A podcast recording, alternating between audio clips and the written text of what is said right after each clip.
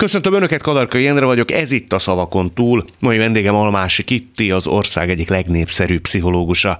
1998-ban végzett az ELTE pszichológia szakán, ezt követően a Semmelweis Egyetem doktori iskolájának ösztöndíjas hallgatója volt, majd PhD fokozatot szerzett. Egy éve később tette le klinikusi szakvizsgáját, dolgozott az Országos Pszichiátriai és Neurológiai Intézetben, vagyis a Lipót mezőn.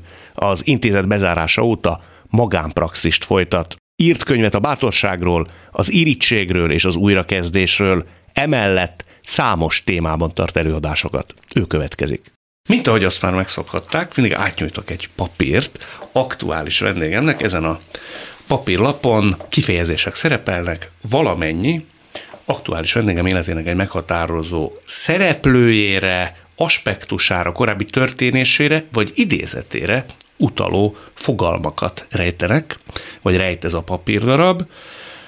Az én reményeim szerint nagyon talányos kifejezések, tehát Almásik itt is a feltétlen tudja azt, sőt, nem. én biztos vagyok benne, hogy nem fogja tudni, vagy nem tudja összepárosítani, hogy mely kifejezés pontosan mire utal. Azok kedvéért, akik nem látnak, csak hallanak bennünket, felolvasnám, hogy mely kifejezések közül választhat. Engedem, hadd menjen, emelem, kivételt tettem, szűrőt használok. Onnan kezdődik. Nagy levegő. Egy szuszra. Már másképp látom. Nem engedem. Egy csapásra. Időnként szabad. Rájöttél? Vigyázat, veszély? Jobbikénem. Megválogatom. Nem. Tagadom. Makulátlanul. Jaj. nagyon izgi. Melyik legyen? Van olyan, ami nagyon szimpi. Hát a jobbikénem az jobbikénem. azért egy vonzó lehetőség. Vonzó hát, lehetőség. ha meg tudom, hogy milyen az. A jobbik énem arra utal, hogy te írásban is nagyon jelen vagy, és előadásokat is nagyon sokat tartasz. Szerinted melyik minőségedben vagy te jobb? Szerintem nem kérdés, hogy előadóként. És ez az ok annak is, hogy a könyvet sem, könyveimet sem hagyományos módon írom, hanem diktálom. Te diktálod Igen. a könyveket? Hát most ez nem azt jelenti, hogy az egész könyvet, hanem úgy kell elképzelni, hogy összegyűlik a fejemben. Nyilván az előkészítő munka, hogy összejön a fejembe, az egy hosszabb idő. És aztán hát nem azt mondom, hogy előadások formájában, mert ez azért túlzás, de hogy így elmondom nagyobb lélegzetvételnyi fejezetek szintjén. Mindenki úgy kezdi, hogy normálisan írja a könyvfejezeteit. Olyan szinten válok szentimentálissá írásban. Tehát mondjuk jó, amikor fölkértek, még kicsik voltak a gyerekek, amikor a legelső könyvfejezetekre fölkértek, csak az anyaság, az élet értelme, a nem tudom, boldogság, tehát egyszerűen olyan más színét mutatom meg magamnak, ami most nem akarom azt mondani, hogy élvezhetetlen, de annyira azért nem izgalmas, kicsit szirupos. És én előadóként, aki jár előadásaimra, tudják, hogy, hogy nagyjából a humort használom a leggyakrabban, azon belül is akár egy fanyar humort, vagy nagyon szeretem a helyzetkomikumokat, de hát ebből zéró volt a, a, az írt fejezetekben, és akkor a kiadó mondta, hogy egyszerűen jobban beszélsz, mint ahogy írsz, nézzük meg, hogyha mindezt elmesélnéd, rögzítenénk, begépelnénk, és aztán utána hát persze a kiegészítések az azt jelenti, hogy nagyjából az egynegyedét utána már nyilván írásban teszem hozzá, de de egyszerűen élvezetesebb, ahogy elmondom. Az előadásokat, azokat te nagyon szereted, ugye? Igen. Tehát akkor te úgy elemedbe vagy. Igen, hát volt az a pillanat életemben, amikor elfáradtam. Ezt hogy érted? Két évvel ezelőtt körülbelül, két, két-három éve lehetett az, hogy hát végülis testi tüneteim jeleztek. Tehát azért a, a vidéki előadások, ezt te is tudod, az nem arról szól, hogy főtételt teszel, és hm.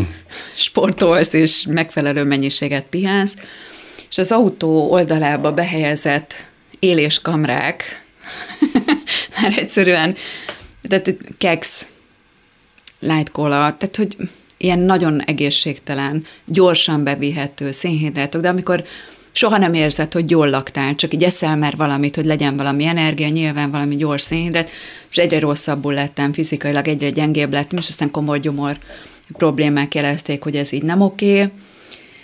És akkor így ránéztem, hogy mennyi dolgozok, és szembe kellett azzal nézni, hogy nagyon nehéz nemeket mondani. Nekem általában egyébként ez nem nehéz, tehát én elég egy határhúzó embernek tartom magam, de valahogy annyira sokat dolgoztam azért, hogy ide eljussak, tehát annyira nullából indultam, és ez az egy annyira jó érzés, ezt szerintem mindenki tudja, aki így, így, így a nulláról küzdi föl magát. Annyira jó érzés, hogy hívnak, hívnak ide, hívnak oda, és annyira jó szíve, hogy persze ide is, oda is, és aztán túlvállaltam magam, és akkor így nagyon-nagyon elegem volt. De ilyen kiégés közeli állapot hát is volt? az ez? biztos, hogy ez lett volna belőle, sőt, hát megjelentek az első tünetek, tehát ö, már jobban örültem volna, ha oka van annak, hogy elmarad mondjuk egy előadás. Tehát nem az élvezet volt, hanem kifejezetten terhes volt. Elkezdtem rutinból Ezt szerinted észrevette más is? Tehát a hallgatóság? Nem szokták úgy észrevenni, mert nagyon szorgalmas ember vagyok, nagyon megbízható. Tehát ha valamire fölkérnek, azt minden tudásom szerint így megcsinálom. Csak tudod, nagyon nagy különbség, hogy így így ilyen flóban vagyok, vagy így megcsinálom, és aki nem hallott még előadni, és jellemzően azért olyan helyekre megyek, mondjuk cégekhez bárhova, ahol nem feltétlen olyanok vannak, akik már hallottak előadni, ők azt mondják, hogy ez így rendben volt. Akik ismernek, azért tudnak ilyet észrevenni, szerintem, hogy... Volt, aki szólt?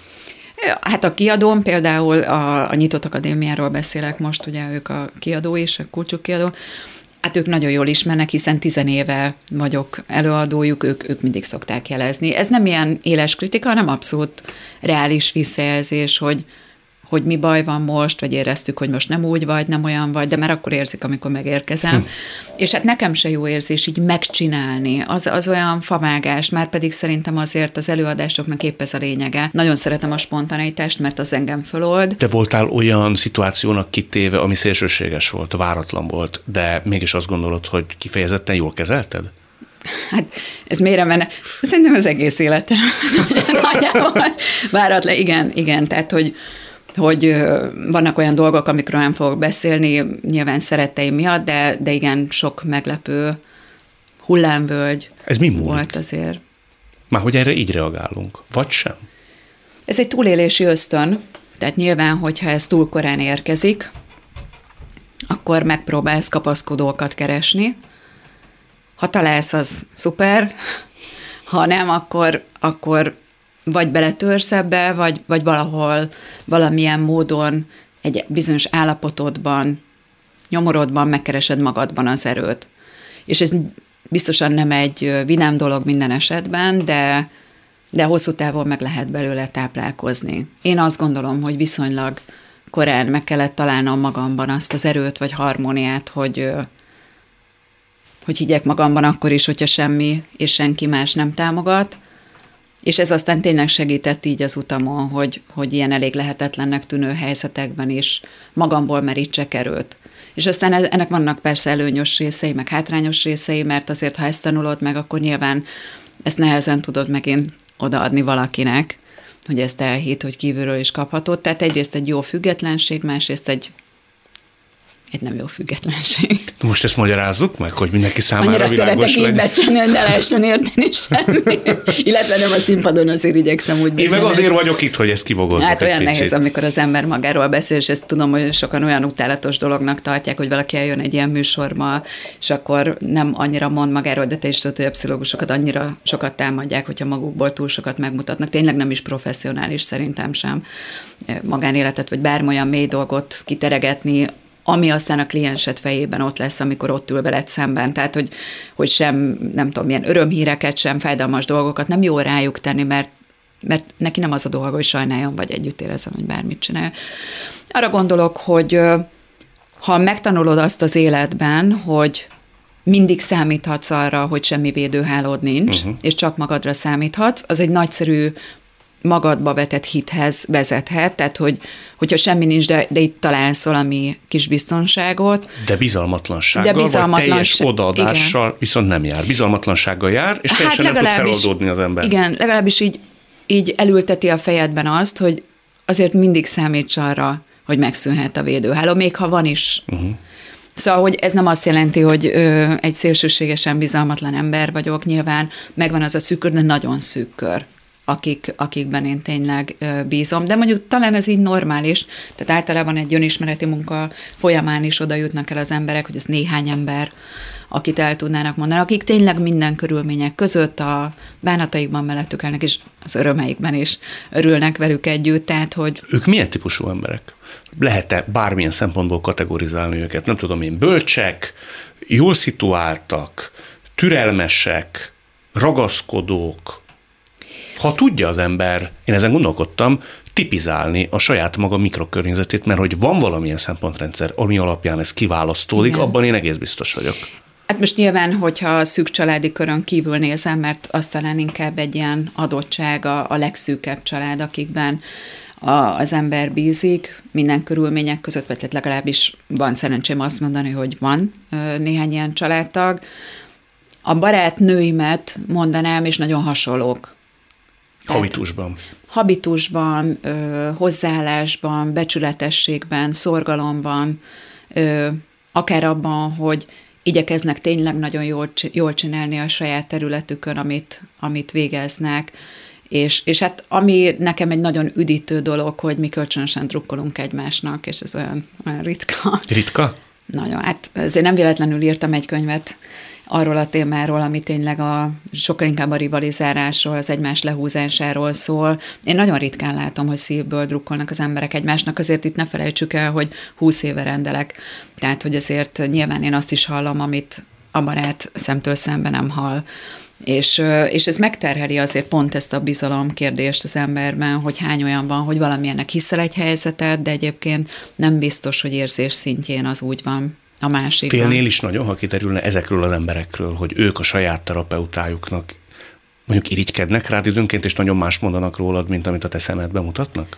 Az nagyon fájnalmást mondanának, mert ott, ott a saját hibámnak is látnám. Tehát, hogy val- én azt gondolom, hogy két ember között akkor valamivel okot adtam arra, hogy ő ne tudjon őszinte lenni velem. Én, én mindig abban gondolkozom, hogy ez két emberem múlik, mert pedig ö, talán ahhoz is lenne közöm, hogy miért nem volt velem őszinte, de ezek az emberek elmondják, tehát itt olyan beszólások vannak egymásnak, hogy az elképesztő. Tehát konkrétan ezek olyan barátnők, hogyha van mondjuk valami jó dolog, ami történik, és éppen velem történt, és éppen nem vele, ez ugye mindig váltakozik, akkor az, hogy fú, irigykedem, na, tényleg húzzál ne látni se bírek, tehát, hogy így viccelődünk ezekkel a dolgokkal, de hogy ez nem, nem kimondatlan, és nem mindig viccelődve, hanem van olyan, hogy valóban valaki elmondja, hogy fenessen bele most annyira szeretlek és szeretnék körülni, de azt látom csak, hogy velem meg nem ez. És akkor tudunk erről beszélni, és ez annyira megnyugtató szerintem, hogy nem kell azon gondolkodnom, hogy valóban mi van ott a háttérben, amikor elköszönünk egymástól, akkor ő, ő mit gondol magából, van, hanem valahogy azt érzem, hogy velük ez ki is mondódik, amit éreznek, és, és én ismerem azt mutatni, ami belül van. Te voltál valakire úgy nagyon tetten érhető módon irigy? Hát persze, mindenki volt irigy, ez, ez Hát csak olyan, olyanra gondolok, amikor úgy haragudtál magadra, uh-huh. azt érezted, hogy jó lenne ellene tenni, és szerintem ez nagyon fontos dolog, de nem tudunk. Tehát egész egyszerűen az irigység azért ez nem egy szabályozható történet. Abszolút. Hát ugye, ahogy írtam is, az, hogy irigy vagy, az egy teljesen spontán kialakuló fájdalom élmény, azzal nincs mit tenni, az keletkezik, az a kérdés, hogy mit teszel vele. Ha azt kérdezed, hogy ahol nem tudtam tenni ellene, most az elsőt mondom, amit beugrott, az édesapám halála volt. Tehát, és ez hülyeség arra irigykedni, de akiknek nagyon sokáig tartó, ilyen nagyon stabil alapot nyújtó apai kapcsolatuk van volt, az annyira erős fájdalmat váltott ki belőlem, de ez lehetett egy film is, ahol ott volt egy erős apa, aki akinek az ölelésében meg lehetett nyugodni, vagy, vagy aki ott volt stabil támaszként, és nálunk valahogy a férfiak minden vonalon, minden szálon nagyon korán meghaltak. Nagypapák, apukák, tehát dédpapák. Apukát hirtelen ment el? Igen, sztrokot kapott. Hány éves volt? Ö, ugye ő 37, az, azért nem, ez száma, annyira másképp van meg a fejemben, ugye 37-es, és 2005-ben halt meg, tehát akkor 68. 60, igen. Vagy igen. Ugye? Igen. És én nem vagyok nagy matekos, de igen, 68 jön ki. Igen, és... Ö, ö, ő eladdig mindig a támasz volt? Tehát őt hívtad fel az elsők közt, volt egy megfelelés irányába már olyan értelem, hogy irányadó is volt a te szemedben? Így kell elképzelni? Azt nem mondanám, hogy a stabilitás feltétlen, az irányadó mindenképp. Őt nagyon-nagyon tiszteltem a, a műveltsége miatt. Ő egészen döbbenetes volt, ő hetente három-négy könyvet elolvasott, tehát annyira olvasott, hogy az volt a szerencse, hogy az anyukája vezette a könyvesboltot, és mivel nem fértek volna el a könyvek, meg hát nyilván drága is lett volna mindent megvenni, ezért apukám úgy olvasott, hogy még el lehessen adni utána. Rengeteget, tehát olyan műveltsége volt, ami, ami lenyűgöző volt, és ez, hogy tanulni, hogy a tanulás öröm, a nyelvek ismerete az öröm. Hát az ő arcán láttam leginkább, hogy a kedvére való gyerek vagyok, és ezt megtapasztalhattam, és ez nagyon-nagyon sokat adott nekem. Én ebből annyira sokat nem kaptam az életemben, most lehetne mondani, hogy persze az ember fellép, és örült a tapsnak, de hát ezt tudjuk, hogy a fontos embereknek az öröme számít leginkább. De miért nem kaptál ebből többet? Nem tudom, valahogy nem érzem, hogy ez, ez nagyon meg lett volna. Mondjuk anyukád részéről? Anyukám, ő nagyon büszke rám, ő, mm, ő talán azzal tud nehezebben mit kezdeni, hogy ennek van egy nyilvános része, ami, ami számára nagyon ö, terhes lenne. Tehát volt olyan, hogy eljött előadásomra, én nyilván nagyon örültem, hogy ott van, és mondtam, hogy az anyukám is itt ül, mindenki oda nézett, és hogy tűzvörös volt, és látom, nagyon rosszul érzi magát, ezt nem kellett volna, és minden, ami ezzel kapcsolatos. Nyilván Tatán élnek ők továbbra is, ugye én ott nőttem fel, és az a része jó, tudod, hogy összetalálkozik egy ismerőssel, jaj, a kitikét nem tudom, és akkor beszélgetni, és elmondja, hogy, hogy milyen büszke, csak talán ilyen szinten nem, hogy úgy megjelenjen, vagy, vagy ott üljön, vagy apukám az biztos, hogy ott nem tudom. Minden előadások is túlzással. Hát nem, igen, tehát lehet, hogy nem tudom, Gyulától Sopronig nem jön el mindenhova, de, de hogy, hogy igen, lehet, hogy más, másképp élni ezt. Meg, meg hát főleg az olvasás miatt inkább talán az a rész, ami nagyon apuhoz kötődik, hogy az, hogy én írtam könyvet, amit ő elolvashatott volna, Sajnos ezt ugye nem értem meg, mert nekem 2012-ben jelent meg az első. Na, ez nagyon fáj például. Tehát az, hogy apám olvassa az én könyvemet, tehát ez végtelen nagy öröm lett volna. És ettől biztos, hogy vissza is jelzett volna érdemben. Tehát, Anyukád hogy... nem jelzett? Vele nem annyira beszélgettünk erről, ez nem azt jelenti, hogy nincs véleménye erről, csak, csak talán talán kevésbé téma ez otthon. Tehát ha hazamegyünk, akkor én nem, akkor én én Kittike vagyok a Kittike. Hát de Kittike lehet, hogy hiányolja, nem? Már csak azért is, mert az egy sokat mondó mondat, hogy azt mondod, hogy tőle kaptad meg, mármint édesapától azt, amire úgy igazán vágytál. Ő se ajnározott. Inkább csak azt mondom, hogy tudod, egy gyereknek, aki aki szeretne örömet okozni a szüleinek, elég egy pillantás. Tehát itt nem arról beszélek, hogy apukám reggeltől estig ajnározott, csak mondjuk amikor balettoztam, és bemutattam, és jöttek a barátok, és akkor kitike bemutatott, és felvettem a kis balettruhámat, bemutattam valamit, hogy hegedültem éveken keresztül, szóval mindegy valamivel produkáltam magam, most nyilván azért ez jó is, meg nem is. Szóval, hogy miért kell magamat produkálni, de, de mondjuk kellett, de ezzel mondjuk tudtam valamilyen figyelmet elérni. Az a lényeg, hogy emlékszem arra, hogy mondjuk megcsinálom szeme, hogy, hogy olyan büszke vagyok. Ezek ilyen pillanatok. Csak nekem nagyon sokat jelentettek. És mondjuk nagyszülők vagy testvér tekintetében?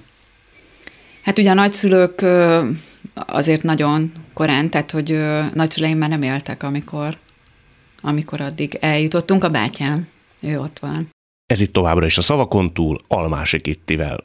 Na válasszunk kérlek egy ja, másik igen. témát. Fogjuk itt még érinteni egyiket, Hú, másikat. Hát ö, egyik huncutabbnak tűnik, mint a másik. Hát legyen az egy szuszra.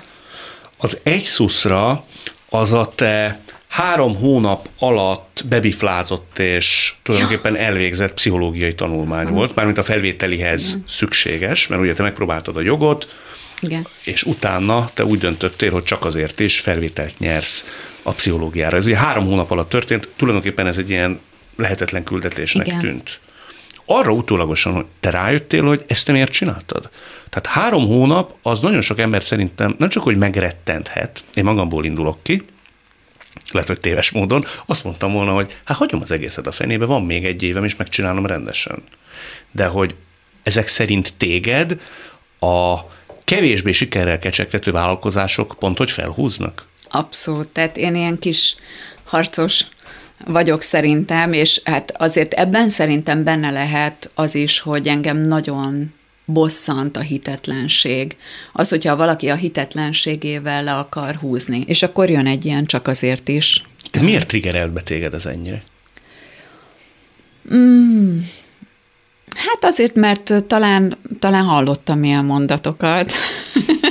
Mondom, nehéz, mert nyilván nem, nem szeretnék senkit megbántani, sok ember gondolkozik így, vidéken nagyon sok, ugye azért akkor nagyon erősen meg volt a vidéki létben az, hogy mi vidékiek ne gondoljuk azt, hogy ugyanolyan lehetőségeink vannak, mint a pestieknek, egy csomó ilyen. De te ott a mikrokörnyezeted, vagy nem tudom én, a városon belül is hallottál ilyet, hogy találkoztál legyintéssel? Persze, persze, hát akár a hova jelentkezik valaki. Mondjuk én a... De mit nem láttak beléd?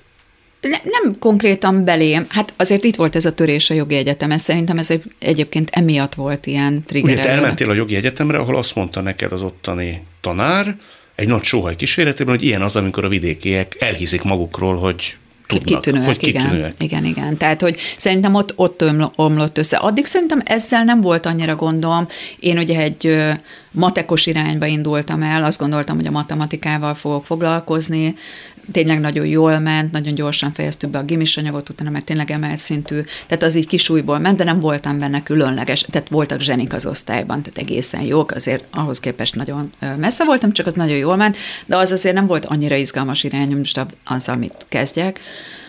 És tényleg, mivel szorgalmas vagyok, ezért tudtam produkálni egy jó eredményt. Ez a megkérdőjelezés, erről ugye említést tettem egy-egy helyen, mert nyilván ez fölfogható úgy, hogy egy nagy pofon, vagy egy kudarc, és így is éltem meg, de ez, ez nem a tudásomat kérdőjelezte meg, hanem az identitásomat kérdőjelezte meg. Azt, amiben hittem. Tehát, hogy én azt hittem, hogy jól csinálok valamit, és elhittem ennek a tanárnak, aki hát nyilván számomra egy nagy ember volt, tehát oda mész a jogi egyetemre, és aki vizsgáztat, tehát, hogy én elhittem, hát tudod, ilyenkor még másnak hiszed el, amikor nem kialakult az, amit magadról gondolsz, elhittem neki, hogy én tényleg valami lufiban, valami mesevilágban éltem, és messze rosszabb, gyengébb vagyok, mint amit hittem magamról, és én elhittem, hogy a pesti kitűnő az egy nagyon más szín. Hát tehát ez egy összeomlás a... volt. Összeomlás volt? Hát abszolút, tehát hogy, hogy én nagyon-nagyon mélyre kerültem, tehát nem véletlen, hogy hát azért fölvettek volna sok helyre ilyen pontszámokkal, meg nyelvvizsgákkal, Nekem gimi elején már két nyelvvizsgám volt, tehát ezek mind jelentettek volna, de nem is tudtam volna elkezdeni semmit. Most ez egy dolog, hogy nem is éreztem akkora vágyat semmilyen irányba, de, de hogy... mire kerültem alatt, hogy azt mit kell elképzelni ott? Megdőlt a hitem magamban. Ezt más is látta rajtad? Nem tudom, mert kimentem Bécsbe, és ott nem ismert. Nem hagytad, hogy lássam. Nem hagytam. Én azért nem, nem, én nagyon nehezen kezelem, ha engem sajnálnak, ezért nem adok rá nagyon okot. Tehát azért is ö, általában erősebbnek mutatom magam, mert a, talán az gyengít a legjobban, ha valaki sajnál. Téged az gyengít, ha valaki sajnál? Igen, én a sajnálatot ezt egy nagyon gyengítő dolognak érzem, tehát a sóhajtozó sajnálatot, a hú, te szegény, verziót, én azt nem akarom hallani, hogy tényleg rosszul vagyok, és még tükrözi is, hogy tényleg rosszul vagy, és rossz nézni. A külvilág felé most is azért általában arra törekszem, hogy ne adjak túl sok felületet, mert nagyon érzékeny ember vagyok, tehát ez egy óriási ütközés, hogy nagyon sokan ugye végtelenül határozottnak, mert mint ez nem, nem nem csak hiedem, valóban határozott tudok lenni egy csomó kérdésben, meg magabiztos, de én nagyon érzékeny vagyok. Én nem tudom csak úgy lesöpörni ezeket a negatív visszajelzéseket. Kommenteket is adott esetben? Ad, hát nyilván nem mindegyiket azért az évek során már edződtem, tehát azért most már a kommentek nagy részével tudok mit kezdeni, de van olyan, amelyik megkarcol. Nem feltétlen a tartalma miatt, mert tehát azért azt nagyon régóta látom, hogy az emberek rávetített fantáziájával van dolgom. Nyilván minden emberről, akit kettőnél több ember ismer, már olyan fantáziák keringenek. Ezzel talán nincs dolgom. A rossz indulat egyszerűen az annyira kiábrándít a rossz indulat, hogy teljesen ismeretlen embereknek is esetleg célja, hogy, hogy egy pillanatra elhiggyék, hogy talán attól rosszul érezném magam, ha azt írnánk oda. De nem azzal érnek célt, hogy te tényleg rosszul érzed magad? De azzal érnek célt, csak nem tudom kikapcsolni ezt a gombot. Nem tudod? Hát mondom, most már azért egész más, mint régebben, de mondjuk egy pár évvel ezelőtt még nagyon, nagyon bántó. Tehát most már azért óriási segítség, hogy nagyon ritkán nézem, tehát van segítségem azért abban, hogy egy csomó felületet nem nézek. Nem. Te erő kellett hozzá kezdetbe, hogy akkor azt nem nyitott ki, és nem pörgeted Nagyon végig? nehéz, mert azért mégiscsak érde. Én, én fontosnak tartom önismeretileg is, hogy arra meg kell nyílni, hogy akármennyire jó ember akarsz lenni, becsületes, kedves és adni szeretnél, akkor is irritálni fogsz egy csomó embert. Ez teljesen világos, érzelmileg nem lehet érett valaki, ha ezzel nem néz szembe. Tudom, hogy azért, aki vagyok, van, aki szeret, és valaki utál. Tehát veled én nagyon jól tudok beszélgetni, azért mi egy párszor összefutottunk, és És tudod, ilyenkor így nehéz, mert így simán be, beszívódnék ebbe, hogy így elmondja, meg azt is elmondjam, ahol azt mondom, hogy hát nem akarok senkit megbántani, de kitenném őket vala, valaminek, és olyan hülyeségeket vetítenek rá az emberek. Azt mondod, hogy sokan nagyon határozottnak mm. látnak, gondolnak, miközben te nagyon, azt hiszem azt a szót használtad, hogy sérülékeny. Érzékeny, igen. Érzékeny vagy. Mondasz magadról egy valósághű képet? Tehát olyat, amit mondjuk mi nem feltétlen gondolnánk rólad igaznak, lévén, hogy te ezt úgy nem merted megmutatni, csak annyit mesél, ami ránk tartozik. Nagyon sokat sírok. Nagyon sokat sírsz. Igen. Igen. De ez magán jellegű történésekből fakad, nem mint terapeuta feltétlen. Hát úgy nem annyira jó, szerintem. Valaki szokott, de hát igen. igen. Ö, nyilván el tudok képzelni olyan helyzetet, amiben még akár az is adekvát lehet, és nem azt mondom, hogy a 20 év során nem könnyeztem be egyszer-kétszer, vannak nagyon megérintő pillanatok, én azért ezt nem, nem annyira a praktizálás közben engedem meg magamnak, de például filmeken nagyon. Én a boldogságon elképesztően meghatódom, tehát akár a filmben valaki végre eléri azt, vagy nem tudom, visszatér a családjába, de teljesen mindegy, de valami nagy boldogság van. Akár a gicsen is? Ha az X-faktorban valaki így megkapja az arany gombot, és ott tovább jut mondjuk az amerikaiban, vagy bármiben, és látom azt a boldogságot, és ott zokog, mert soha életében nem történt vele ilyen nagyszerű dolog, hogy így hittek benne, azon, azon teljesen tudok sírni, de hát szomorúságokon is, tehát szomorú filmeken, nagyon sokszor vezetés közben, ahogy mondjuk, hát nem ahogy megyek előadni, hanem inkább amikor jövök.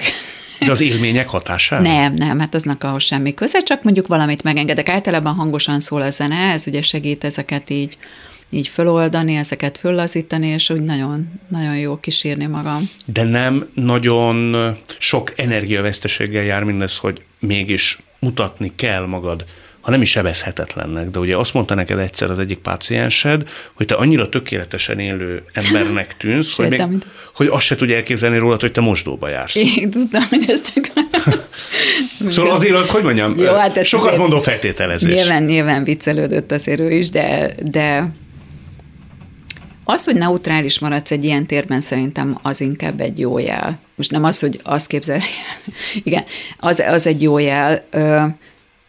Lehet, hogy furcsa, amit mondok, de nekem nagyobb energia lenne nagyon megmutatni magam, és aztán kezelni azt, ami arra érkezik.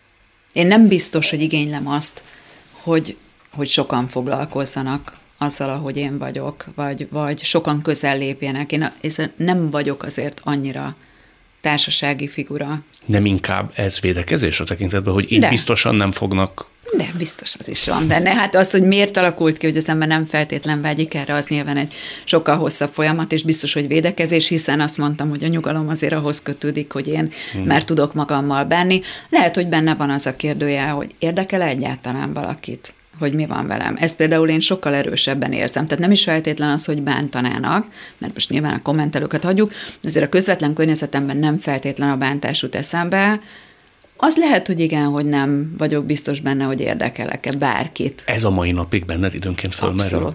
Abszolút. Hát nyilván azért egy pszichológustól eleve ritkábban kérdezik meg, hogy hogy van. Tehát valahogy azért ott van egy olyan feltételezett dolog, hogy mivel dolgozunk magunkon, én ugye a mai napig, tehát tényleg fontosnak tartom, hogy az ember járjon kollégához, akár szupervíziós célral, akár terápiás célral, tehát hogy majd ő így megoldja magának. Tehát, hogy úgy mélyen érdekeljen valakit, hogy tényleg hogy vagyok, azt, azt csak nagyon kevés embernél tudnám elhinni. Ez érdekes, miközben az ember népszerű, sikeres, hát, de az nem sokan követik. Nem, rólad nem, szól? Hát ott nem rám kíváncsiak. Tehát most a, az előadói létem az, az, az egy kis szelet. De az, hogy érdekel-e bárkit annál több, abban nem vagyok biztos. Szerintem pont, hogy nagyon érdekli az embereket. Hát de nem ezt érzem. Én nem ezt érzem, úgyhogy nyilván nem is tesztelném ezzel. De ez önbizalom hiány szerinted valahol? Lehet. Lehet, hogy ez is benne van, de ez nem zavar, tehát ezzel nincsen semmi gondom, tehát nincs ilyen vágyam, hogy jaj, érdekeljek emberek. Isten őriz, örülök, hogyha nem kell túl sokat megmutatni. Arra rájöttél-e? Mondod, hogy nem gondolod azt, hogy téged olyan különösképpen vagy te olyan nagyon érdekes lennél az uh-huh. emberek számára, hogy mégis mi az oka akkor annak, hogy ilyen nagy népszerűségnek örvendesz? Föltettél-e magadnak ilyen kérdéseket magaddal kapcsolatban? Én, én ezt sejtem, de annak nem ahhoz van közé szerintem, hogy én érdekes vagyok, vagy nem, hanem szerintem az, hogy természetes. Tehát nem nagyon játszom meg, nem nagyon mutatok más, mert mint nem mutatok meg dolgokat magamból, de nem mutatok mást, mint ami van. Most gonoszul azért, akkor meg kell kérdeznem, hogy sok olyan, fogok egy picit gonoszkodni. Jól van, jól van, mert megígérted, hogy nem, de hát azért csinálom. Nem rád vonatkozik a gonoszkodás, ja. de hogy akkor ezek szerint a szaktársait közül látsz olyat időnként, aki nem feltétlenül önazonosan vagy posztalanul jár el, amikor mikrofonok gyűrűjében nyilatkozik? Hát ezt minden szakmából lehet ilyet mondani, persze, de mondjuk azt is mondanám, hogy nem mernék ilyen ítéletet alkotni, mert nem feltétlen ismerek mindenkit annyira jól, hogy ezt megállapítsam. Nem akarom túljátszani, tehát nincs bennem teátrális a színpadon. Nem artikulálom túl, nem mondok idegen szavakat, hogy nagyon okosnak tűnjek, nem nem feltétlen mások kutatásait idézgetem, nem, tudom, nem azt mondom, hogy ezzel baj van, hanem megfogok egy jelenséget, és nagyjából úgy mondom el, ahogy mondjuk az anyukámnak mesélnék róla, vagy a bátyámnak, vagy a, egy barátnőmnek, hogy képzeld el, ez milyen érdekes. Tehát nagyjából abból fogod megérteni, azt mondom, hogy ebben a példában ő így és így, és látod, hogy ez, ez történik bennünk, és azért nem látjuk azt, és azért fordulunk át így. Tehát, ahogy ezt így elmesélem, nagyjából akkor érzem magam jól a színpadon, ha ez pontosan ugyanilyen hangszínnel, ilyen stílusban mesélem el.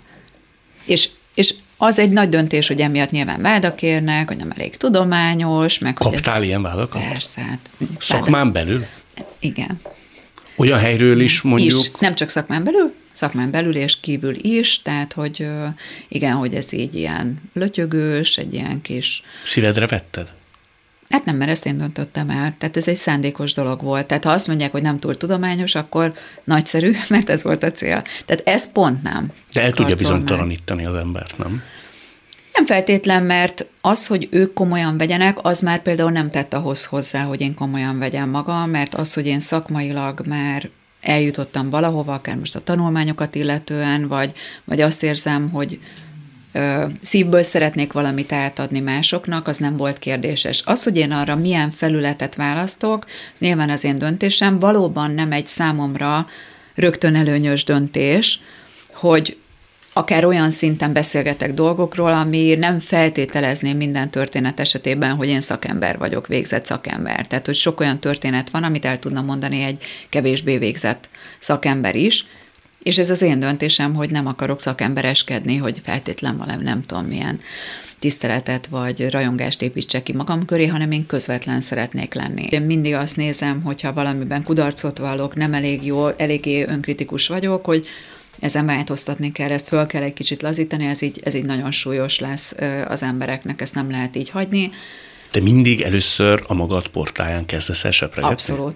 Hát, de ez Azért van, mert én azt gondolom, hogy a dolgok belőlem indulnak ki, tehát nem csak a, a nyugalmat vagy az erőt találom meg magamban, hanem a dolgok okát is. Ez szerintem egy tök jó dolog. Tehát ha én azt gondolom, hogy miattam történt valami valahogy, mert mind nem azért, mert alkalmatlan vagyok, nem így, hanem mert csinálhatnám másképp is, akkor a kezemben az eszköz, kezemben a kontroll. Tehát én ezt tök jól élem meg. Te felismered azt is, amikor rajtad kívülálló okok miatt, vagy tisztán rajtad kívülálló okok miatt alakult úgy a dolog, és nem kergeted bele magad egy spirálba nevezetesen, hogy kényszeresen kezd el az ember, én is voltam ilyen időszakomban, Igen. találni valami hibát, amit nyakon csíphetek, és meg is tudom ideologizálni ennek Igen. a hibának a kiváltóját. Ebbe lehet, hogy belecsúsztam néha, de lehet, hogy pont azzal a mágyal csúsztam bele, hogyha magamban találok valamit, azon tudok változtatni. A külső okot találok, akkor csak arra jutok, hogy ez megtörtént velem, és azon nem tudok változtatni. Tehát lehet, nem hogy vagy pont ilyen kontrollmániás? Hát ebben az értelemben, hogy de jó, hogyha én tudok valamit tenni, de uh-huh. egyébként az vagyok. Az. De nem, nem úgy gondolom, tisztaságmenés. De ez most egy Tényleg? másik téma, ez úgyse érdekes. Takarítasz hát, állandóan? Hát azért nyugodtabban alszok, ha minden. Igen. Tehát buli után fél kettőkor elmen, neki állsz? nem fekszem le addig. Tehát az utolsó, lefertőtlenítve a konyhapult, és elindítom az utolsó programot a mosogatógépben, és akkor olyan nyugodtan elalszom. Volt olyan, hogy valaha nem indítottad el? Persze, hát azért biztos volt, de ez, ez tudod, ez romlik ez a tünet az évek során. Egyre rosszabb. Azt szokták mondani, hogy az ilyen típusú embereknek kétfajta tárgy létezik, ami nem tiszta, és ami nem lesz tiszta, úgyhogy a legjobb, hogyha elmosogat. Ilyen vagy? Hát jó, nem, talán nem ennyire nem kóros, vészes, de, de, de, például, hogy nézegetem, hogy, hogy mondjuk szimmetrikusan legyen a kettőnk lapja, mert ilyen megnyugtat. Tényleg? Csak nem, lehet, nálam kicsit mozog a szőnyeg a rendelőben, és akkor tudod, leült a kliens, és ahogy leült, tudod, egy kicsit így arrébb csúszott, pedig rajta van egy asztal, de valahogy így arrébb csúszott, és hát ugye a parketta párhuzamosan fut, és így így volt a szőnyeg, és és aztán szerencsére észrevette, hogy jaj, ezt arrébb lögtem így vissza, és azért azt éreztem, hogy mennyiben megnyugtatom. Jó, hát most már ezt nem mindenki hülyének gondol, de nem tudom, hát valahogy a szimmetria, a, a, a szabályosság, a tisztaság, az átláthatóság, igen, az egy ilyen... Hiú is vagy, ugye? Igen. Igen, hát ki nem. Igen. Jó, hát azért tudnék mondani embereket, akik, akik ezzel, ne, akik nem jót is tenne.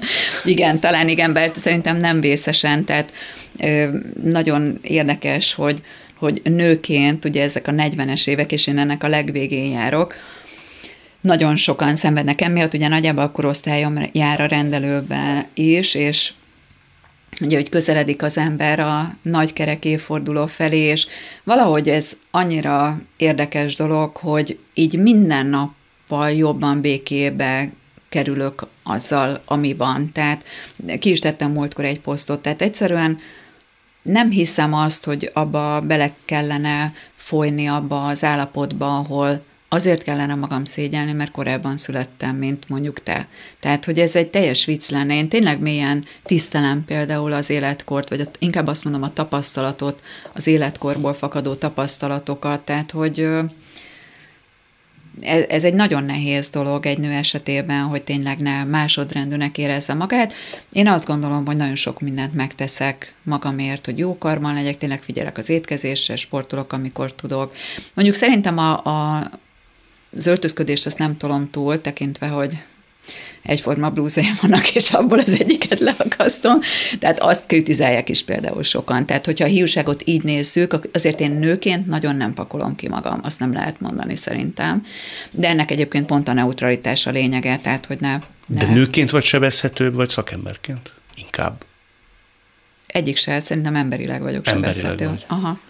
Uh-huh. Nőként, szakemberként ezt nem érzem annyira, ezekkel így békében vagyok. Emberileg, és ott is inkább így, hogy mm, tényleg a lényegedet, a, a lényedet tekint. Ezek ilyen nagyon szélsőséges helyzetben jöttek, és nem feltétlen reális gondolatok, de most ebben nem mennék bele, hogy mi miatt voltam, de volt néhány éve egy olyan műtétem, ahol rosszul is végződhetett volna. Tehát nem sok kellett ahhoz, hogy, hogy itt ülök, vagy nem. És ott nagyon sok mindent végig gondolsz a fontosságodról, arról, mert hogy kinek vagy te fontos, tehát így értem, most nem így mm, ismertség szintjén, hanem ki úgy egyáltalán. az, akinek te fontos vagy? Igen, igen, tehát hogy tudod, végig gondolod azt, hogy hogy menne nélküle tovább az élet, és hát azzal szembe kell néznünk, hogy mindannyiunk után tovább megy az élet valahogy, tehát nyilván az is a normális, hogy tovább megy az élet, nem az, hogy valakinek megáll az élete, és ott, ott így fölfogod ezt a mulandóságot, ezt a Ilyen, ilyen mély dolgok, ott, ott az nagyon mélyen megérintett, és emiatt talán egy kicsit jobban tudom kezelni az életkort, szerintem, vagy az élet értékét, vagy... Előtte például ez ijedelemmel töltötte egy kerekéforduló? Pláne Igen, egy szép az nő esetén. Tehát az, az, hogy, az, hogy már nem 25, az egy szép nő esetén tud, legalábbis a megfigyelésem szerint, tud időszakosan biztosan zavart okozni a fejben, amikor az már nem kettővel kezdődik, vagy hárommal.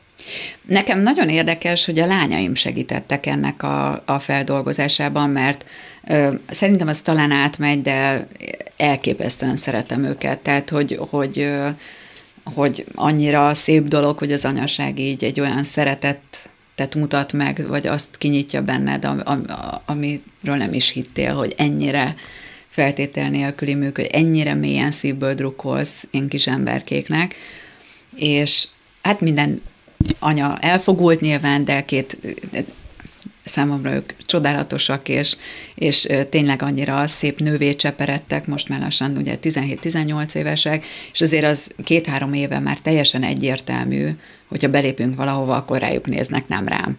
Most néha, hogyha van olyan, aki fölismer, lehet, hogy rám néz, de azért engem nem mindenhol ismernek fel. Szóval, hogy ők azok, akik nagyon mutatósak, nagyon fiatalok, tehát ez, és hogy ez így jó. Én mondom, nekem nincs bajom azzal, hogy jön az új generáció, és át kell adni a helyet. Valahogy ezzel akár szakmailag sincs bajom, amit kérdeztél. Ez így van rendjén. Hát én is beértem valamikor, és a nagyok, akik ott voltak, olyan kedvesen fogadtak, akár egy ilyen előadói csapatban, és én olyan mély tisztelettel voltam, és annyira megtisztelő volt, hogy ők egyáltalán elfogadnak ugyanazon a színpadon magukkal. Engem ez nagyon meghat. Én már régóta ezt az anyáskodóst kezdem játszani egyébként. Tehát, hogyha találkozom fiatalok, fiatalokkal, én nagyon sokat például mentorálok, biztatok, megmondom neki, hogy hogy csinálja, hogy álljon ki, vagy hogyha közösen léptünk fel és izgult, ne viccelj, hát tök jó vagy. Szóval, hogy én, én ezt az élet rendjének fogom föl, úgyhogy az, hogy már szerintem jó sok éve nem feltétlen nőként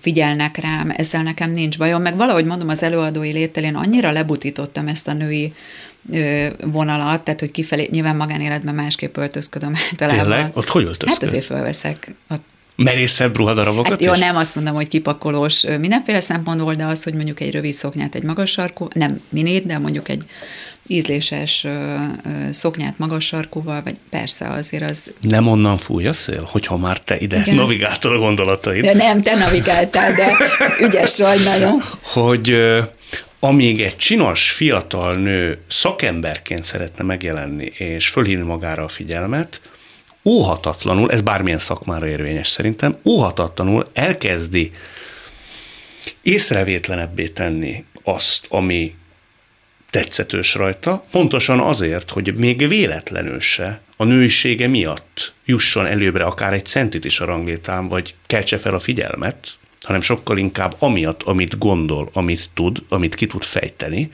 és ez óhatatlanul egy ilyesfajta ellentmondáshoz vezethet. Nekem legalábbis az, hogy szakemberként így öltözik az ember, amúgy pedig megmutatja teljes értezetében magát.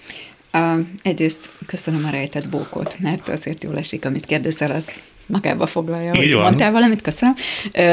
Egyébként nem kellett erre rájönnöm, hanem konkrétan kaptam egy instrukciót, tehát képzeld el, én Kime, annyit ott akadémiától, hmm. én nekem csak magas sarkúim voltak, tehát azért nekem voltam honnan leadni, én full nőc is voltam.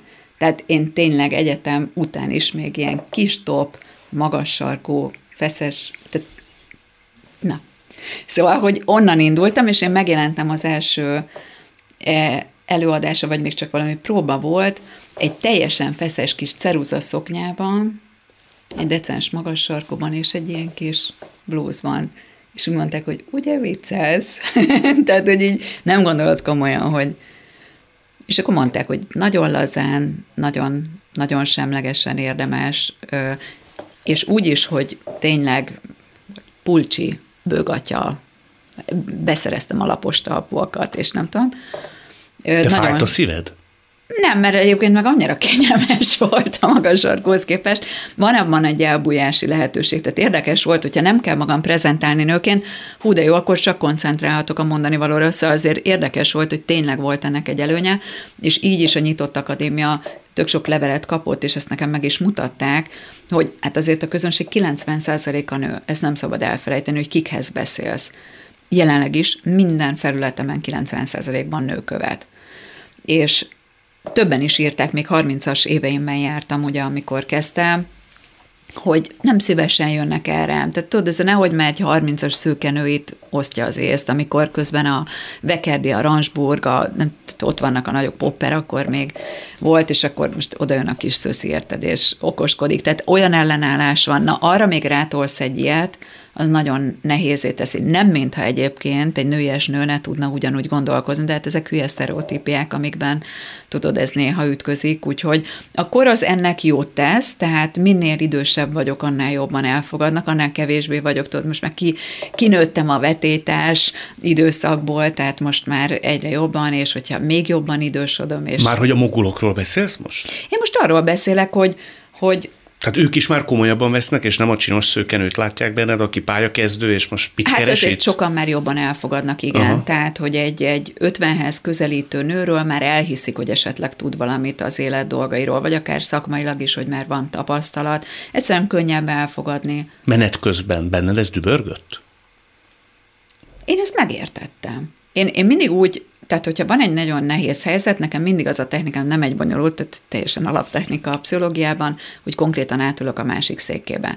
Tehát, hogyha e- ebbe bele akartam gondolni, én gondolatban leültem a nézőtérre, és azon gondolkodtam, hogyha kijönne egy 30-as szőke nő, akkor én tényleg azt mondanám, hogy fú, hát ha meg, megvilágít dolgokat, és arra jöttem rá, hogy lehet, hogy én is egy picit szkeptikus lennék. Tehát én ezt, én ezt inkább meg tudom érteni. És tényleg bizonyos kérdésekben akkor én még csak okoskodtam, és fogalmam nem volt róla.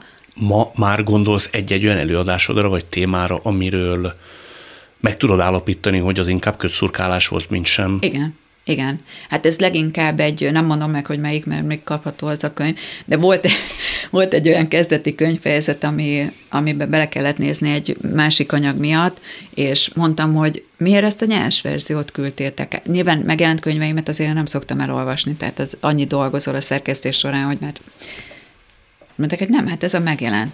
Na, ezt most nem mondjátok komolyan, hogy ezt így valaha kiadtuk. Hát mondom, úristen, nem lehet bezúzni az összes könyv? Hát ez katasztrófa. Tehát ennyire.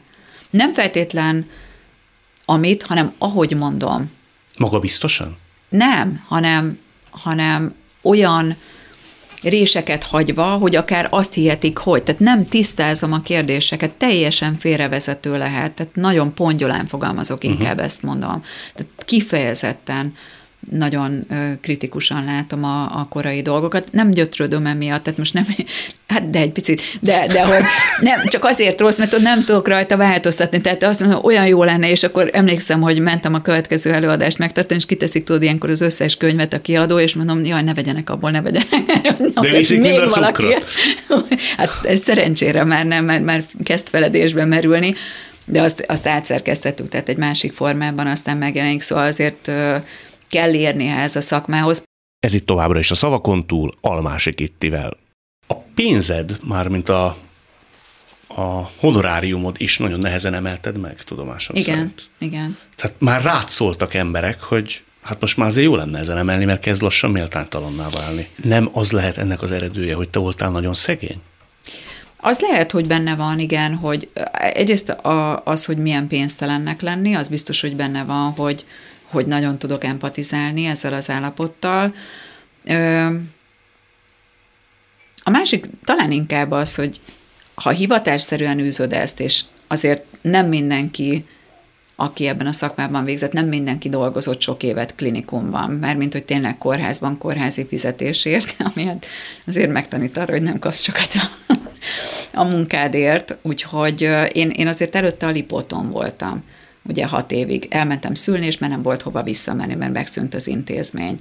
És utána elindítasz egy magárendelést, tehát annyira durva, hogy valaki így pénzt fog adni azért, hogy te 50 percet ott ülsz vele, miközben korábban senki nem adott ezért pénzt, hát ott nem is tudom, hogy 2500 vagy 3000 forintért kezdtem el rendelni, én annyira izgultam, hogy megdolgozzak azért a pénzért, tehát azért azt tudni kell, hogy amikor nekem ugye nem volt pénzem, és az egyetem mellett dolgoztam, akkor olyan munkákat elvállaltam, hogy egy rajstúdióban voltam ilyen hát ilyen fejmodell, és, és hogy mozdulatlanul ültem négy órán keresztül, nem is tudom, pár száz forint volt a, az ja. órabér. Tehát, hogy nyilván ahhoz képest, tehát, hogy azért akkor nagyon kell produkálni valamit. Tehát... Ugye az történt, hogy apukádnak egy jól menő vállalkozása volt, egyik pillanatról a másikra csődbe ment, ez derült égből villámcsapásként, hát titeket lenullázott, és neked is gyökerestől megfordult az életed. Onnantól fogva nem albérletbe éltél, kollégiumba kellett menni.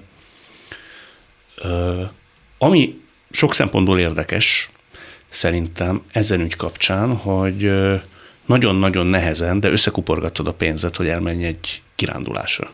Igen és nem nagyon volt pénzed bármit is költeni. Igen. És nem engedted, hogy meghívjanak a barátaid. Ja, ez, igen, igen, igen. Hát az egy, hú, ez egy nagyon minimál költségvetésű, igen, tehát vonat, kemping. Igen. De miért nem engedted? Mert akkor azt éreztem volna, e, tehát például ez már egy kicsit a sajnálat vonala, Tehát akkor éreztem volna magam nyomorultnak. Hogyha kiszolgáltatott Igen, vagy. Igen, hogyha rájuk szorulok. És akkor mit csináltál még, ők fogyasztottak? Hát ugye én, én ott kenyer, tehát ilyen bagettet tudtam enni. Ö, szerintem néztem a tájat. És közben arra gondoltál, hogy Hogy milyen szép helyen vagyok. nem arra, hogy én miért nem ehetem, vagy ihatom azt? elképesztően tudsz vágyni ízekre, amikor, amikor nem tudsz hozzájuk férni. Főleg nyáron mondjuk egy friss seperre nagyon-nagyon tudsz vágyni egy ilyenre. Tehát nagyon nehéz kenyeret enni a napsütésben.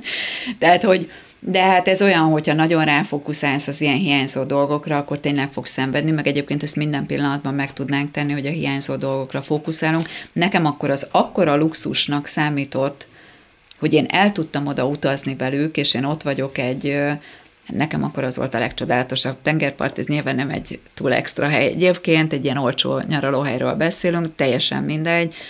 Annyira, annyira luxus volt, hogy én egy tengerparton ülhetek, nézhetem azt a csodálatos tengert, érzem azt az illatot, hallom a sirályokat. Tehát próbáltam arra fókuszálni, ami van. Még egyszer mondom, ez egy nagyszerű túlélési lehetőség, hogy megnézem, hogy mi az, amin van. Ha ezt nem csináltam volna, tényleg nem jutok el sehova.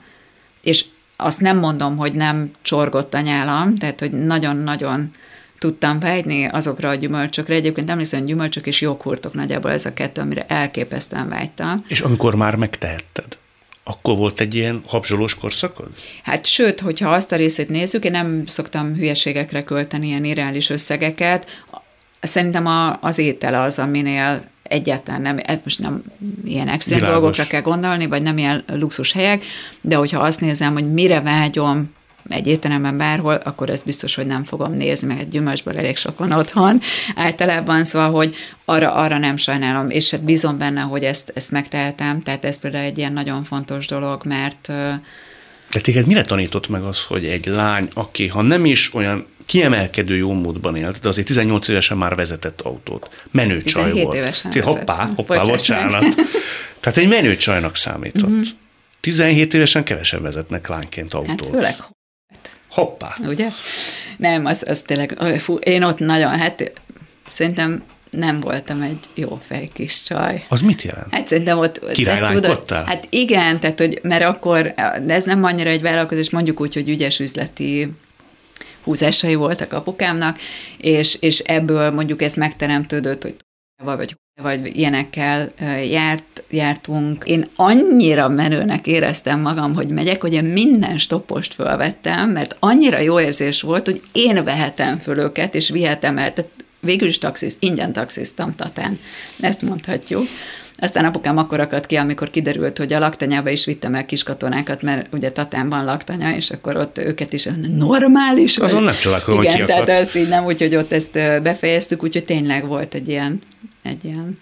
Most ehhez képest eljutni oda, hogy ülsz, még ha vágyott tengerparton is, de nem vehetem meg magamnak a legegyszerűbb élelmiszert sem feltétlen, azért az jár egyfajta önismerettel, vagy nem tudom mi a jó szó. Mit tanultál te mindebből? Hogy minden eszelősen kérészéletű, tehát egy pillanatról a másikra bármi elmúlhat, hogy nem a pénz határoz meg, vagy pontosan az, hogy a pénz határoz meg nagyon, hogy empatizálni kell. Mi maradt meg neked ebből? Mert azért ez fiatal emberként szerintem más, hogyha 35 évesen Igen. éri ezt. Igen. Végig egy ember, vagy éli át, meg 18-19-20 évesen nagyon-nagyon bele tud ívódni, és olyan Abszolút. kódokat képes eredményezni, hogy egy életen át képes ez meghatározó mozgatórugója lenni. Alázatot. Leginkább alázatra tanított, tehát, hogy a dolgok nem csak úgy vannak. Tehát az alázat talán a legfontosabb, hogy, hogy megéljem a hálát a, azok miatt, a dolgok miatt, amik megadatnak. Tehát ez tényleg, hogyha hirtelen így elveszik valami, ráadásul azért azt is föl kell fogni, hogy a legtöbb embernek sajnos ez a természetes, hogy nincsenek ezek a dolgok. Tehát, hogy azért szerintem nagyon sokan, akik fölsőbb rétegben vannak, soha nem gondolkodnak el mélyen ilyen dolgokon, hogy a legtöbb családnak ez van. Ez van, hogy nincs. Nincs egy csomó fél például élelmiszer, ami az asztalra kerülhet valaha akik nem a tengerhez nem jutnak el, hanem a Balatonra is csak vágynak, és álmodoznak róla. De én nem ezt tanultam meg belőle, hogy a pénz fontos, hanem sokkal inkább azt, hogyha az elveszik, vagy nincs, akkor van eszköztáram, hogy megszerezzem. most nem feltétlen tudnám rögtön, ha itt csődbe mennék, hogy hogyan, mert azért az életem során volt még egy nehéz időszak, amikor igénybe kellett venni ezeket az eszközöket, amiket ott megtanultam magamból, tehát hinnem kellett abban, hogy a szorgalom és a kitartás az a mélypontról így fölhúz, ugye ez ugye a hitelválság kapcsán. De akkor is anyagi hát problémákkal hát nagyon nehéz volt, mert nagy hitelünk volt, igen, és tudod, elszállt teljesen. Tehát azért az is egy nagyon nehéz időszak volt, de hogy inkább egy ilyenfajta dolog, hogy már nem rettegek ettől, hogy mi lenne, ha, hanem nagyjából tudom, hogy milyen ha, és hogy hogy már tudom magamról, hogy valamit meg tudtam csinálni. Valószínűleg más 18 évesen, 19 évesen megugrani valamit, mint most. Most tapasztaltabb vagyok, de nem vagyok annyira fiatal, fene tudja, hogy milyen lenne, de inkább egy ilyen fajta belső nyugalmat ad, hogy, hogy ez egyszer-kétszer már sikerült. Hát örülök, hogy láttunk, hallottunk. Remélem nem voltam gonosz. Nem, ne, én, én tudtam, hogy én, én veled nagyon jól tudok beszélgetni, és, és vagy hát bízom benne, te is ezt élted meg, ugye, amikor összefutottunk, úgyhogy nem nagyon jól éreztem magam, amiért én féltem, az csak az, hogy én könnyen meg tudnék neked nyílni. És akkor itt nehogy... Nehogy baj legyen? Igen, túl sokat, amit mondjuk neked elmondanék, de mindenkinek nem. Köszönöm azt is, amit elmondtál. Köszönöm szépen. Ez volt a mai Szavakon túl Almási Kittivel. A műsort nem csak hallgathatják, de végig is nézhetik. Iménti beszélgetésünk hamarosan már látható lesz YouTube csatornámon is. A mai adás létrejöttében köszönöm Árva Brigitta, Lantos Dániel és Rózsa Egyi Gábor segítségét. Találkozunk jövő szombaton és vasárnap itt, a Klubrádióban. Viszont hallásra!